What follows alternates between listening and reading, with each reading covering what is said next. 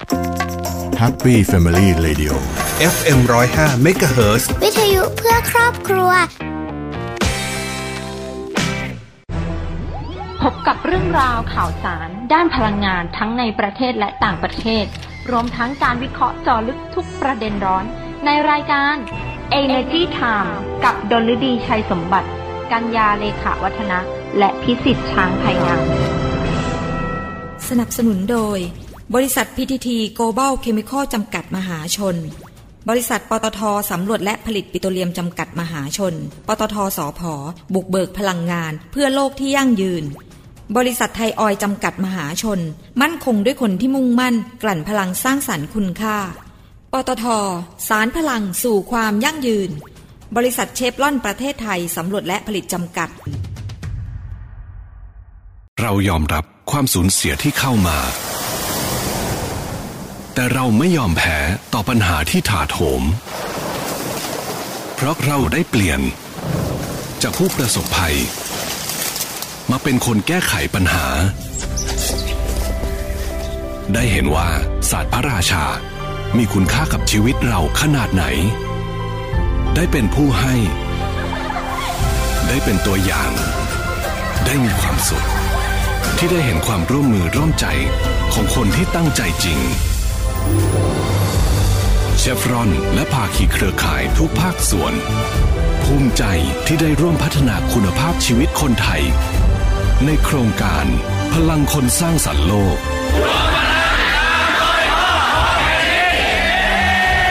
เราจะเดินหน้าต่อไป เพราะการเปลี่ยนแปลงที่ยิ่งใหญ่ เกิดจากแรงใจของทุกคน ในช่วงเวลาที่เราทุกคนต่างต่อสู้ในสมรภูมิโควิด -19 ทุกคนต่างระดมสัพพะกำลัง ช่วยเหลือกันอย่างไม่รู้จักเหน็ดเหนื่อย โครงการลมหายใจเดียวกัน กลุ่มปตทขอร่วมเป็นอีกหนึ่งพลัง ส่งมอบเครื่องช่วยหายใจ อุปกรณ์ทางการแพทย์ และความช่วยเหลือด้านต่างๆ ที่จำเป็น ให้เราก้าวผ่านวิกฤตครั้งนี้ไปด้วยกัน กลุ่มปตทเคียงข้างสังคมไทย ด้วยลมหายใจเดียวกัน GC ต่อยอดแนวคิด Circular Living ส่งต่อคุณค่าพลาสติก เพื่อคุณภาพชีวิตที่ดีกว่า พลาสติกมีส่วนช่วยอำนวยความสะดวกในการใช้ชีวิตมากมาย แต่ขยะพลาสติกกลับกลายเป็นปัญหาเพราะขาดการจัดการที่ถูกวิธี ศูนย์บริหารและจัดการขยะรีไซเคิลวิสาหกิจชุมชน วัดชากลูกหญ้าจังหวัดระยอง ถือเป็นต้นแบบแห่งแรกในการจัดการขยะพลาสติกแบบครบวงจร ด้วย U-Turn Platform ตั้งแต่การส่งขยะเข้าสู่ Recycle Hub ที่จะจัดการเรื่องจำนวนขยะ ข้อมูลขยะในคลัง และข้อมูลผู้ส่งขยะ จนถึงปลายทางการรีไซเคิลผ่านโรงงานรีไซเคิลที่ได้มาตรฐาน พร้อมทั้งระบบ smart ซาเล้งหรือบริการติดต่อรับขยะถึงบ้าน ผ่านแอปพลิเคชัน ที่จะเข้ามาช่วยเพิ่มความสะดวกศูนย์บริหารและจัดการขยะรีไซเคิลวิสาหกิจชุมชนวัดชากลูกย่า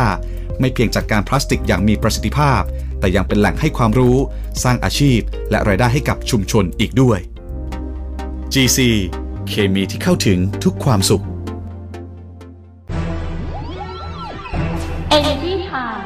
ข่าวพลังงานมิติใหม่ ใกล้ตัวเรา สวัสดีค่ะ ขอต้อนรับผู้ฟังเข้าสู่รายการ Energy Time ค่ะ ประจำวันพุทธที่ 22 กันยายน 2564 อยู่กับดิฉันดลดีชัยสมบัตินะคะ วันนี้กลับมาเจอเจอกันอีก 1 วัน แล้วก็เป็นวันที่เราจะมาวิเคราะห์เจาะลึกนะข่าวสารทางด้านพลังงานที่น่าสนใจนะคะ ในรอบสัปดาห์ที่ผ่านมา สัปดาห์ก่อนดิฉันก็คุยเรื่องปตทกับฟ็อกคอนนะคะไปแล้วเรื่องของที่เขาจับมือกันนะคะในการที่จะทำธุรกิจยานยนต์ไฟฟ้าในประเทศไทย วันนั้นเนี่ยพูดเรื่องของการจับมือกันว่าจะทำอะไรบ้าง แต่วันนี้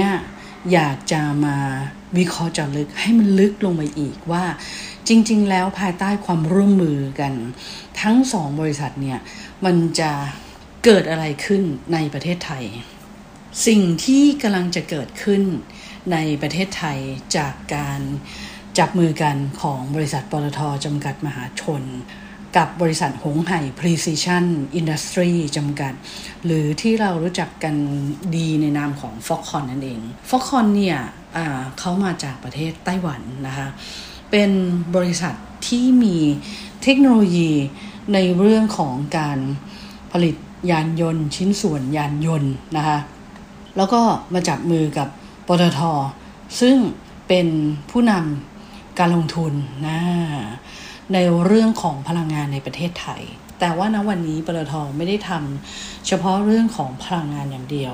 เขาลงทุนธุรกิจอื่นๆ เยอะแยะมากมายเลย แล้วธุรกิจ EV เนี่ยปตทเนี่ยก็ได้ เข้ามาลงทุนในธุรกิจนี้ เพราะว่ามองว่าธุรกิจ EV เนี่ยเป็นธุรกิจที่กำลังมาแรงกำลังมาแรง แล้วประเทศไทยเนี่ยมีนโยบายรัฐบาลเนี่ยมีนโยบายส่งเสริม การผลิตรถยนต์ไฟฟ้าทุกประเภทเลยนะคะ โดยนโยบายที่ชัดเจนในขั้นแรกนะต้องใช้คำว่าในขั้นแรกเพราะว่าเราส่งเสริมกันเป็นช่วงปีเป็นขั้นๆไป อยากให้มียานยนต์ไฟฟ้าที่ผลิตในประเทศไทยเนี่ย 30%ของกำลังการผลิตทั้งหมดในปี 2573 หรือในอีก 10 ปีข้างหน้า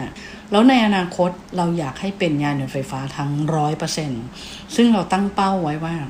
น่าจะเป็นปี 2578 แต่ไม่ได้หมายความว่าเขาจะไม่มีการใช้นะคะ อันนี้คือในส่วนของการผลิตนะเราตั้งเป้าไว้อย่างนั้น อันนี้ดูในก้าวแรกก่อน ก่อนจะไปถึง 30%ในปี 2573 หลายบริษัทมากจับมือกันนะค่ายรถยนต์หลาย ๆ ค่ายพยายามที่จะมองว่าเขาจะลงทุนยังไง แต่ปตทปตทตัดสินใจจับมือกับฟอกคอนนะคะในการที่จะร่วมมือกันพัฒนาอุตสาหกรรมยานยนต์ไฟฟ้าในประเทศไทย ซึ่งเขาต้องการสร้างฐานการผลิตยานยนต์พลังงานไฟฟ้าในประเทศไทย โดยอาจจะมีการตั้งโรงงานในเขตพัฒนาพิเศษภาคตะวันออกหรือว่า EEC เพื่อที่จะผลิตรถยนต์ไฟฟ้าหรือว่า EV ทั้งคัน รวมถึงการผลิตชิ้นส่วนสำคัญไม่ว่าจะเป็นแบตเตอรี่ แพลตฟอร์ม drivetrain นะคะหรือว่ามอเตอร์เราก็มีการตั้งศูนย์วิจัย แล้วก็ พัฒนาทางวิศวกรรมด้วย คือเรื่องนี้เราฉายให้เห็นภาพไปแล้วเมื่อสัปดาห์ก่อน แต่ประเด็นสำคัญที่เอามาพูดกันในวันนี้อีกรอบหนึ่งเนี่ย ประเด็นก็คือว่าธุรกิจ EV ที่กำลังจะทำเนี่ย ของปตทกับฟอกคอนเนี่ย มันจะเป็น business model ใหม่ในโลกที่ยังไม่เคยมีใครทำถ้าทำสำเร็จมันจะ เติบโตอย่างมากเลย ในเรื่องของธุรกิจยานยนต์ในประเทศไทยแล้วก็ในโลก ทีนี้ตรงส่วนไหนล่ะ ที่มันเป็น business model ใหม่ในโลกที่ยังไม่เคยมีใครทำถ้าเราเริ่มจากการผลิตยานยนต์อ่ายานยนต์ทั่วไปนะคะ แต่ละค่ายแต่ละบริษัทโมเดลจะไม่เหมือนกัน เทคโนโลยีจะไม่เหมือนกัน ทีนี้ของของใคร ก็พัฒนาเทคโนโลยีของเขาเอง แล้วเขาก็ไปจับมือพันธมิตรให้มาผลิตชิ้นส่วนเพื่อป้อนโมเดลรถของเขา ว่าจะต้องใช้เครื่องยนต์อะไรใช้ชิ้นส่วนประกอบอะไรบ้าง เพราะในตัวรถยนต์หนึ่งคันเนี่ยนอกจากการออกแบบรูปลักษณ์ภายนอกเราเนี่ยการประกอบชิ้นส่วนภายในก็สำคัญ แล้วมีเครื่องยนต์ในการขับเคลื่อน เครื่องส่งกำลังอะไรต่างๆ ในรถยนต์คันหนึ่งเนี่ย ไม่ไม่รู้เลยว่าต้องใช้ชิ้นส่วนทั้งหมดเนี่ยกี่ชิ้นรู้แต่ว่าเยอะมาก เยอะมากๆ นั้นเขาก็จะไปจับมือพันธมิตร มาผลิตเครื่องยนต์ให้มาผลิตตัวโครงสร้างรถให้ขึ้นรูปโมเดลรถนี่แหละ แล้วก็มาผลิตพวกภายในตกแต่งอะไรเยอะแยะมากมายเลย ทีนี้เทคโนโลยีของใครก็ของมัน ไปจับมือพันธมิตรรายไหนก็จะออกแบบมาผลิตมาเพื่อที่จะผลิตโมเดลรถ นั้นๆ เพราะฉะนั้นเทคโนโลยีในโลกมันจะมีหลากหลายมาก การผลิตรถยนต์แต่ละคัน และแต่ละค่ายก็ไม่เหมือนกัน และแต่ละค่ายก็ใช้ชิ้นส่วนข้ามค่ายกันไม่ได้ เพราะมันไม่เหมือนกันนะคะดังนั้นที่ที่ฉันบอกว่ามันเป็น business model ใหม่ในโลกที่ยังไม่เคยมีใครทำก็เนื่องจากว่าการจับมือเนี้ยคือเขาจะศึกษาศึกษาความชัดเจน ของการจัดตั้งโรงงาน แล้วก็ชิ้นส่วนสำคัญสำคัญของรถยนต์ EV ในประเทศไทย เงินลงทุนเริ่มต้นเนี่ยนะ ก็ 1,000 ถึง 2,000 ล้านดอลลาร์สหรัฐทีเดียว อยากทราบว่าเท่าไหร่ วันนี้บ้านเราเนี่ย ค่าเงินบาทประมาณสัก 37 บาท 70 สตางค์ประมาณเนี้ยลงคูณเข้าไป ก็มูลค่าลงทุนมหาศาลทีเดียว แต่รูปแบบธุรกิจที่ปตทกับ Foxconn เนี่ยวางไว้เนี่ยจะเป็นการพัฒนาโมเดลรถยนต์ไฟฟ้า เครื่องยนต์และชิ้นส่วนต่างๆ เพื่อ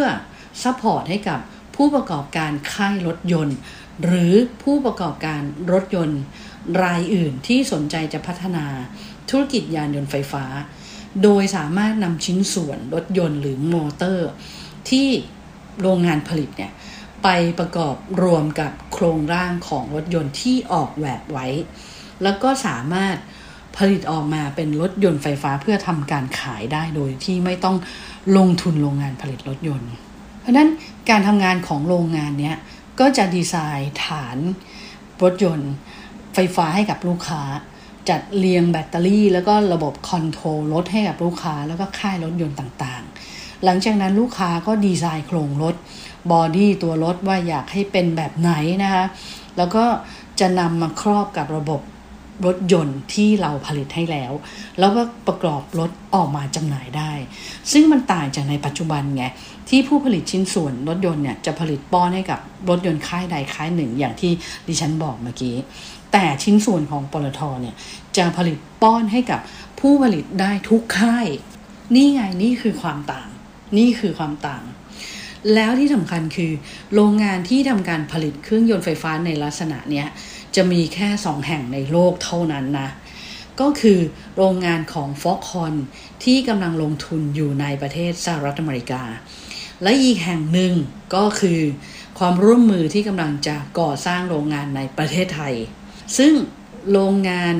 ในสหรัฐเนี่ยจะผลิตรถ EV ออกมาจำหน่ายได้ก่อนโรงงานในไทย อันนั้นถึงบอกว่าฟอกคอนเนี่ยเขามีเทคโนโลยีในการทำเรื่องนี้ไง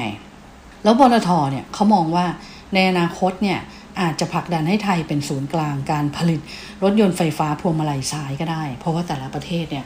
อย่างบ้านเราเนี่ยพวงมาลัยขวาใช่ไหม บางประเทศเนี่ยก็อยู่ซ้ายนะ เราเราจะเหมือนกับสหรัฐอาณาจักรหรือว่าอังกฤษนะอยู่ด้านขวา อย่างสหรัฐอเมริกาอ่าก็จะอยู่ด้านซ้าย หรือประเทศในอาเซียนบางประเทศเนี่ยก็จะอยู่ด้านซ้ายเหมือนกันนะคะประเทศจีนเนี่ยจีนก็อยู่ซ้ายเหมือนกันไม่เหมือนกันไงอ่าเพราะฉะนั้นเนี่ยก็ต้องผลิตได้ทั้งพวงมาลัยซ้ายและพวงมาลัยขวา เพราะฉะนั้นเนี่ยปตทก็มองว่าอ่าเราจะผลิตพวงมาลัยขวาด้วย เพราะว่าจะรองรับเพื่อจะส่งออกไปทั่วโลกไงอ่าซึ่งคือต้องยอมรับว่าในโลกเนี่ย มีประเทศที่ขับขี่ด้วยรถพวงมาลัยขวาเนี่ยน้อยกว่าพวงมาลัยซ้าย เพราะฉะนั้นเนี่ยจึงมีผลทำให้การผลิตรถ EV แบบพวงมาลัยขวาเนี่ยน้อยตามไปด้วย ซึ่งปตทกับฟอกคอนก็เลยมองตลาดตรงจุดนี้ด้วยอ่าบ้านเราใช้พวงมาลัยขวานะแต่ทั่วโลกก็มีซ้ายเยอะ เพราะงั้นก็ต้องผลิตให้หมดเลยทั้งซ้ายทั้งขวานะคะ รวมถึงที่ผ่านมาเนี่ยยังได้ศึกษาเราพบว่าผู้ผลิตรถยนต์ปลายลายเนี่ยมีการวิจัยแล้วก็พัฒนาเทคโนโลยี EV เนี่ยไม่ทัน ก็เลยทำให้ไม่สามารถผลิตชิ้นส่วน EV เองได้ทั้งหมด หรือไม่คุ้มที่จะตั้งโรงงานผลิตชิ้นส่วนเองทั้งหมด ดังนั้นถ้าเกิดว่ามีโรงงานที่ทำหน้าที่เป็นแพลตฟอร์ม ให้ผลิตชิ้นส่วนรถยนต์ EV ที่ต้องการเนี่ยมันก็จะถือเป็นโมเดลของธุรกิจใหม่ถูกไหมล่ะอ่า ซึ่งจะทำให้โรงงานประกอบรถ EV เนี่ยได้ต้นทุนที่ถูกลง เพราะว่าการสร้างโรงงานผลิตชิ้นส่วนเองเนี่ยมันก็ต้องดูว่ามันจะต้องเป็น economy of scale ไง คือลงทุนแล้วต้นทุนต่อหน่วยมันคุ้ม ไม่ใช่ลงทุนแล้วผลิตชิ้นส่วนได้จริง แต่มันขาดทุนไง ก็ไม่มีใครเขาทำเพราะฉะนั้นธุรกิจรถยนต์ ไฟฟ้า EV เนี่ยก็เลยถือเป็น business model ใหม่ถ้าทำสำเร็จนะ ซึ่งในโลกเนี่ยยังไม่มีใครทำแบบนี้ เพราะฉะนั้นลองคิดดูถ้านฟังลองคิดดูว่า ถ้าทำสำเร็จออกมาแล้วมันจะเป็นยังไงอะทุกคนต้องแย่งกันซื้อไหมมันจะปังมากเลยนะดังนั้นคือมันก็ไม่แปลกที่ปตทกับ Foxconn เนี่ย ก็คาดหวังว่าจะโตในระดับโลกเลยนะ แล้วก็พยายามจะทำให้ได้ด้วย เพราะฉะนั้นหลังจากนี้ไปใช่ไหมคือจับมือร่วมกันแล้ว เดี๋ยวตั้งกิจการร่วมค้าขึ้นมาหรือว่าจอยเวนเจอร์ขึ้นมา ศึกษาว่าจะผลิตยังไงบ้าง ต้องใช้เทคโนโลยียังไงบ้างแล้วก็ต้องจับมือฟอกคอนในการที่จะไปเดินสายรถโชว์ค่ายรถยนต์ต่างๆ คือต้องไปขายไอเดียไงว่า เราจะสามารถผลิตให้คุณได้นะอ่าเพราะฉะนั้นความแตกต่างที่ปตทจะทำร่วมกับฟอกคอนเนี่ย ก็คือการสร้างความยืดหยุ่นให้กับแบรนด์รถยนต์อ่าเพราะปัจจุบันเนี่ยแบรนด์รถยนต์มันมีเยอะมากเลย ประกอบกับทิศทางหรือว่าเทรนด์ของรถยนต์ไฟฟ้าเนี่ยกำลังเป็นที่น่าสนใจ ดังนั้นเนี่ยถ้าแต่ละแบรนด์เนี่ยจะใช้เวลาเพียงการสร้างโครงแบบรถยนต์เพื่อนำมาประกอบกับเครื่องยนต์ที่ที่เราผลิตได้เนี่ยมันก็จะคุ้มค่า แล้วก็จะช่วยลดต้นทุนการผลิตได้มากกว่านะคะ ซึ่ง หลังจากที่ปตทเนี่ยเขาได้ข้อสรุปในการร่วมลงทุนกับ Foxconn แล้วเนี่ย เดี๋ยวก็ต้องนำเสนอคณะกรรมการของบริษัทปตทเนี่ยเพื่ออนุมัติการร่วมลงทุนด้วยนะคะ แล้วก็ฟ็อกคอนเองเนี่ยเขาก็ได้เจรจากับเอกชนหลายรายนะในต่างประเทศอย่างเช่นเวียดนามเนี่ย คือแต่ว่าสุดท้ายเนี่ยฟ็อกคอนเขาเลือกปตทนะเพราะว่าประเทศไทยเนี่ยพร้อมสนับสนุนอุตสาหกรรม EV เต็มที่ คือฟอกคอนเนี่ยเขาเป็นบริษัทระดับโลกใช่ไหม เวลาเขาจะไปลงทุนที่ไหนเนี่ยเขาไม่ได้ดูปัจจัยอะไรแค่หนึ่งอย่างสองอย่าง เขาดูปัจจัยเป็นสิบอย่างร้อยอย่างเลย แล้วเวียดนามเนี่ยก็เป็นคู่แข่งทางด้านเศรษฐกิจที่สำคัญมากเลยของประเทศไทยนะ คือเวียดนามเนี่ยเศรษฐกิจเขาเติบโตเร็ว แล้วก็หลาย ๆ ธุรกิจเนี่ยก็มุ่งการลงทุนไปที่เวียดนาม เพราะฉะนั้นก็ไม่แปลกที่ฟอกคอนเนี่ยเขาก็จะไปคุยกับทางเวียดนามด้วย ก็ต้องดูว่าเออเปรียบเทียบกันว่าประเทศไทยหรือเวียดนามดีกว่ากันในแง่ไหน แล้วลงทุนที่ไหนแล้วจะคุ้มค่ามากที่สุด เพราะฉะนั้นพอมาคุยกับปตทใช่ไหม ประเทศไทยเนี่ยพร้อมสนับสนุนอุตสาหกรรมรถ EV เต็มที่ แล้วปตทเนี่ยกำลังต้องการที่จะสร้างแพลตฟอร์มที่ครอบคลุมตลาด supply chain เนี่ยขึ้นมา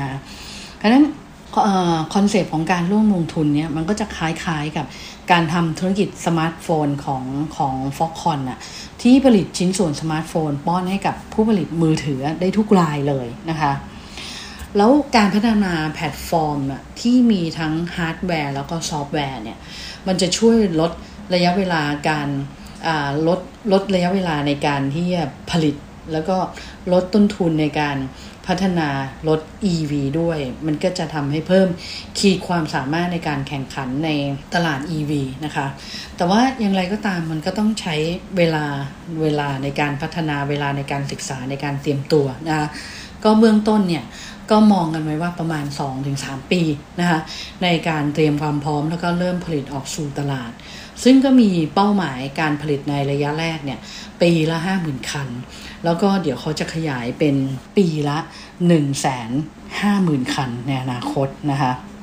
ก็แน่นอนแหละ การที่ปตทเขาก้าวเข้ามาลงทุนในธุรกิจ EV เนี่ย คือมันต้องจุดเริ่มต้นเนี่ย ต้องบอกว่ามาจากการเปลี่ยนแปลงทางด้านพลังงาน คือมันเกิด disruptive เทคโนโลยีขึ้นมา เกิดกระแสของโลกร้อนขึ้นมา แล้วมันมี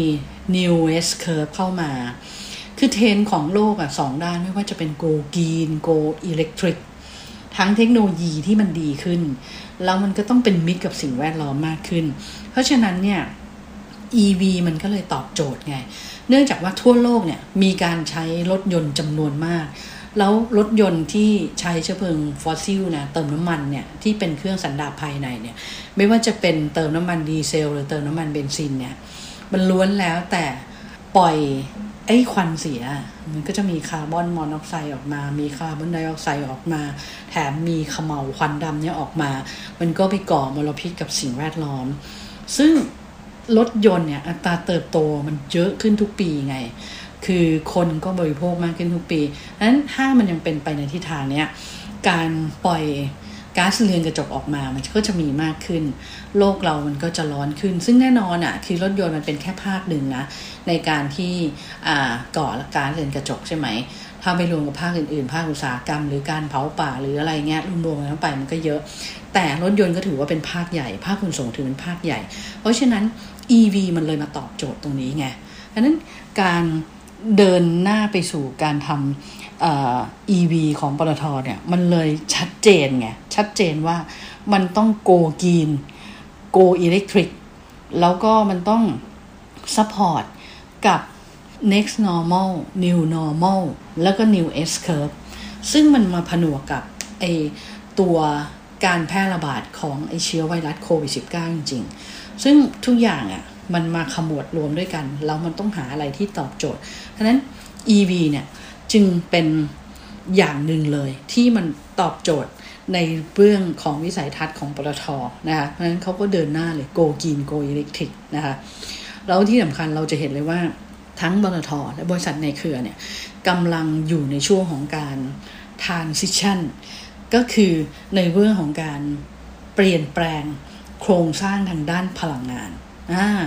สพก็เพิ่งประกาศเมื่อเร็วๆนี้เองว่า เขาจะมุ่งสู่ในเรื่องของ AI หรือว่าปัญญาประดิษฐ์แล้วก็เทคโนโลยีมากขึ้นทำโดรนทำอะไรหลาย ๆ อย่าง แล้วก็เพื่อการเกษตรเพื่ออุตสาหกรรมพลังงานและอุตสาหกรรมอื่น ๆ เพราะฉะนั้นเนี่ยภาพพวกนี้เออมันจะชัดเจนมากขึ้นเรื่อย ๆ นะคะ ไม่เฉพาะในเครือปตทหรอก บริษัทอื่นก็เหมือนกัน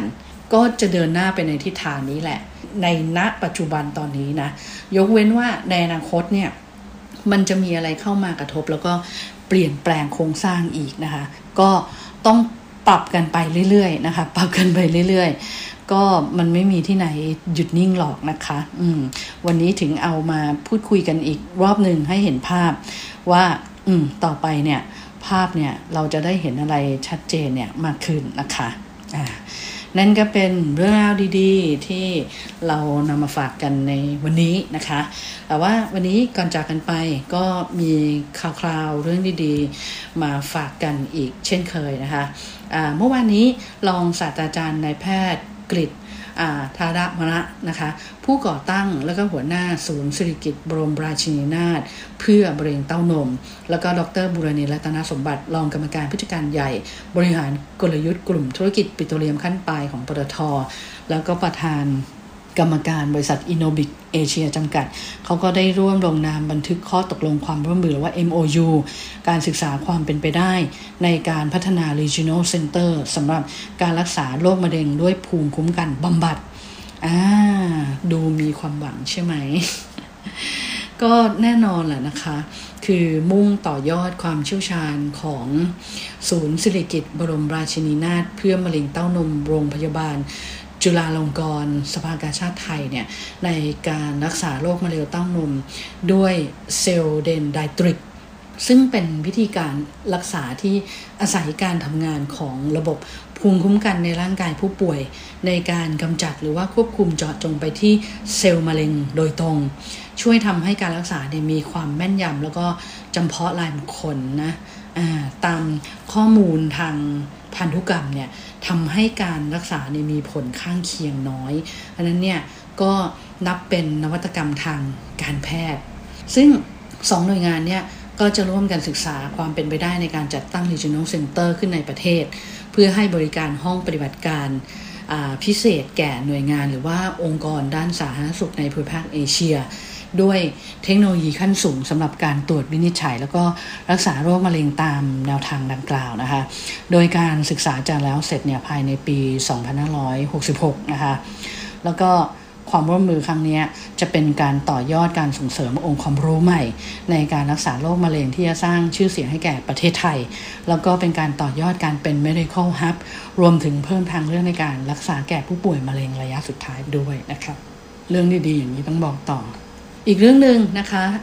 ไปกันที่บริษัทเชฟรอนประเทศไทยสำรวจและผลิตจำกัด โดยคุณพรสุรีกรนันทา ผู้จัดการฝ่ายกิจการองค์กรของเชฟรอนเนี่ย ก็เป็นตัวแทนบริษัทไปมอบกล่องห่วงใยจากใจเชฟรอน แล้วก็ P2H